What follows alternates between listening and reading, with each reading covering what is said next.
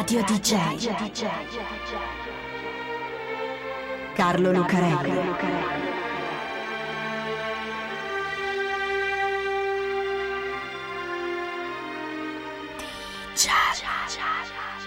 Carlo Lucarelli presenta Di Giallo, il radiodramma di Radio DJ.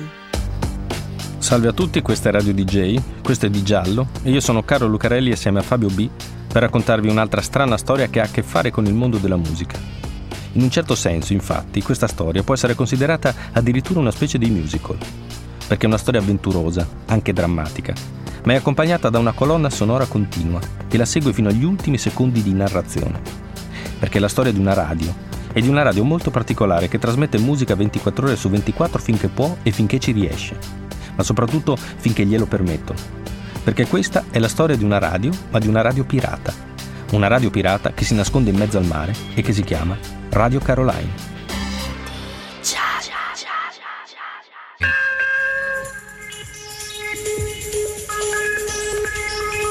Welcome back, my friends, to the show that never ends. We're so glad you could attend. Come inside, come inside. Come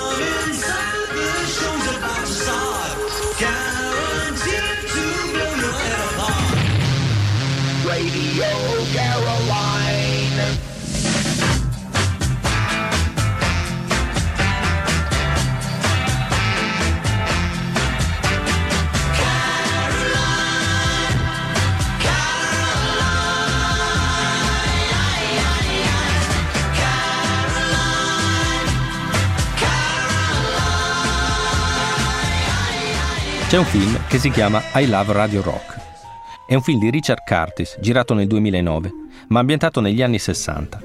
Parla di una radio, Radio Rock, che trasmette da una nave in acque internazionali. A bordo ci sono un gruppo di DJ parecchio strani che mettono su la musica di allora, Beatles, Rolling Stones, i Beach Boys, gli Who, Jimi Hendrix.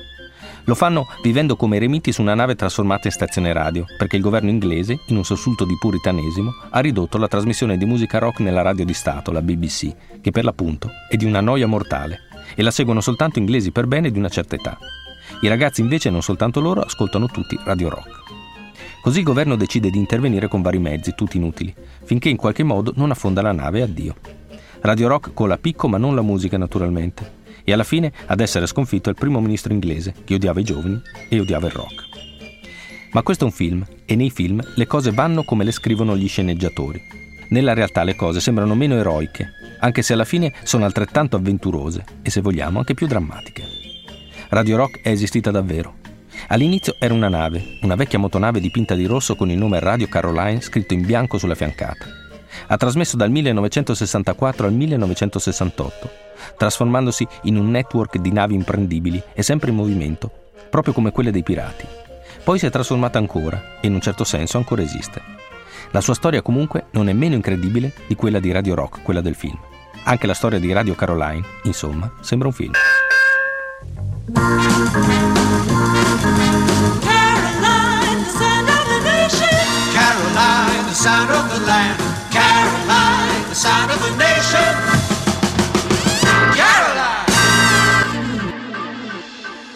Nasce tutto da un uomo che si chiama Ronan O'Reilly. Ronan è irlandese, molto irlandese. Suo nonno era O'Reilly, lo chiamavano così senza neanche il nome, perché tutti sapevano che era uno dei padri dell'indipendenza irlandese dalla Gran Bretagna, ucciso in uno scontro a fuoco contro gli inglesi durante le rivolte del 1916. Ronan è un imprenditore dello spettacolo, ha un club nel quartiere di Soho a Londra, una piccola casa discografica ed è il manager di alcuni gruppi, tra cui i primi Rolling Stones. Bene, Ronan vive in Inghilterra, ama il rock, ma non lo può sentire per radio in quegli anni, sono i primi anni 60, la situazione radiofonica nel Regno Unito è piuttosto particolare. Ci sono milioni di radio sull'isola, tutte sintonizzate su un solo canale, la BBC, la radio di Stato. È dai tempi della guerra che il governo inglese ha mantenuto il controllo sulle trasmissioni radio, considerandole una specie di proseguimento del civil service. Per questo, quando nasce la BBC nel contratto di servizio pubblico ci sono degli elementi molto seri. La radio deve trasmettere il telegiornale, le previsioni del tempo, letture, spettacoli teatrali, tutte cose molto educate e molto educative, come l'ora delle donne o ascoltando con la mamma. C'è anche la musica naturalmente. Ma quando la musica comincia a diventare il rock, ecco che ci sono dei problemi. Per i ben pensanti che sostengono il governo, il rock non è esattamente educativo.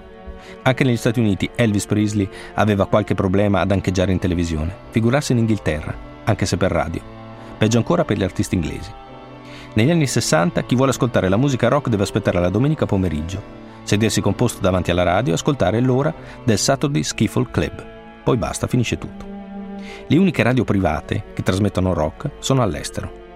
All'inizio erano uniti nell'IBC, l'International Broadcasting Corporation, ed erano tante.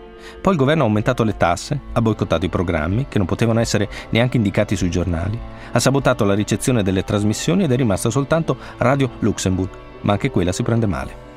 Bene, a Ronan piace il rock, ma nel suo paese non può ascoltarlo per radio. Poi gli succede una cosa, fa un viaggio negli Stati Uniti. Going back in time on the sounds of the nation, it's the Caroline Flashback.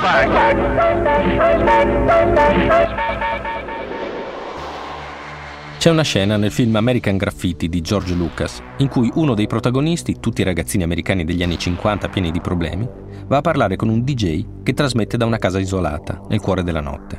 Lone Wolf Jack, lupo solitario, nella traduzione italiana. Lo ascoltano tutti e pensano che trasmetta da chissà dove, da una nave in mezzo al mare, da un aereo in volo, perché la radio di Lupo Solitario è una radio pirata, o una free radio, una radio libera, come le chiamavano negli Stati Uniti. Non proprio illegale come in Inghilterra, ma ai limiti della legalità, per problemi di concessione di frequenza o di stile delle trasmissioni. Bene, Ronan è negli Stati Uniti proprio per sentire le radio di laggiù. Le studia, una in particolare, The Voice of America, che trasmette in tutto il mondo da posti diversi. E gli viene un'idea si mette insieme ad un signore australiano che si chiama Alan Crawford, che sta già cercando di fregare le leggi olandesi e svedesi sulle radio, che sono altrettanto restrittive di quelle inglesi. Ronan mette i soldi che ha guadagnato con il suo club di Soho e insieme comprano due navi. Una si chiama Federicia ed è una vecchia motonave passeggeri danese. L'altra si chiama Mi Amigo ed è anche quella una vecchia motonave fabbricata a Panama. Ronald e Alan portano le navi nel porto privato della famiglia O'Reilly, che sta a Greenor, in Irlanda, le rimettono a posto, le ristrutturano, infilano un vero e proprio studio di registrazione sotto coperta, con due trasmettitori ad onde medie da 10 kW collegati insieme e alimentati da un generatore. Piazzano un'antenna sull'albero e le mettono in mare. Una va a nord, vicino all'isola di Man, e l'altra va a sud, davanti alla costa inglese, in modo da coprire tutta la Gran Bretagna. All'inizio le chiamano una Radio Caroline e l'altra Radio Atalanta. Poi diventano tutte e due Caroline, nord e sud, il nome è quello della figlia del presidente Kennedy. Perché c'è una foto in cui il presidente se ne sta tutto serio nello studio Vale a lavorare con i suoi collaboratori, mentre sua figlia Caroline sta sotto il tavolo a disturbarli e a fare confusione giocando. Ecco, è proprio quello che vuol fare Ronan con Radio Caroline: disturbare, rompere il monopolio della BBC. Una domenica di marzo del 1964, sulla frequenza di 199, gli inglesi sentono la voce dei due primi DJ, Chris Moore e Simon D che si sono addirittura registrati perché sono troppo nervosi. This is Radio Caroline on 199, your all day music station. E poi parte Not Fade Away dei Rolling Stones. Radio Caroline ha da subito un enorme successo. Intanto trasmette musica 24 ore su 24 e non soltanto quell'oretta che fa la BBC. Ha un gruppo di ottimi DJ che conoscono bene la musica e trasmettono tutte le novità e lo fanno in modo nuovo e moderno, come si fa negli Stati Uniti. Molta musica, poche parole ma trasgressive e divertenti, jingle, effetti sonori, ma soprattutto la musica che mandano, tutta la nuova musica della swing in London degli anni 60, più il rhythm and blues e il rock e anche lo ska che arriva da oltreoceano. Tra l'altro, Radio Caroline non resta da sola. Visto il successo di pubblico, che significa anche pubblicità e tutto il resto, arrivano altre radio pirate, tra cui Wonderful Radio London, che tutti chiamano Big L, costruita da un imprenditore americano su un vecchio cacciamine della Marina degli Stati Uniti. In ogni anno, gli ascoltatori di Radio Caroline e delle altre 40 radio pirate, le Fab 40, le favolose 40 le chiamano, diventano più di 20 milioni. La BBC cerca di rimediare, aumentando le ore di trasmissione ai programmi di rock, come Ready Steady Go e il vecchio Saturday Club, ma non basta. Radio Caroline e le altre battono sempre la BBC ed è allora che cominciano i guai. Ronan è furbo e molto in gamba. Ha il senso degli affari, ha il senso della trasgressione e del divertimento ed è un ribelle per DNA di famiglia fino dai tempi di suo nonno. Più avanti diventerà anche uno dei produttori dei film di 007. Ronan sa come fregare la legge e infatti ha fatto ancorare le sue navi a tre miglia esatte fuori dalla costa inglese. Da lì cominciano le acque internazionali e il governo non ha più giurisdizione. Non si può semplicemente mandare la polizia a bussare alla porta e mettere sigilli alla radio. Per quanto le associazioni di ben pensanti e il governo conservatore protestino, Radio Caroline e le altre radio pirate non sono in Inghilterra e il governo non può fare quello che vuole. Soprattutto se un terzo della popolazione le ascolta molto volentieri e quasi non può farne a meno. Per agire, il governo avrebbe bisogno di qualcosa di grosso, come un affare di droga o un omicidio. E l'omicidio arriva. C'è un litigio tra due proprietari di radio pirate che si conclude con una sparatoria. Uno è armato di lanciarazzi, ma l'altro ha un fucile a pompa e lo fa secco l'immagine delle radio pirata subisce un brutto colpo, come se i DJ pirati lo fossero davvero.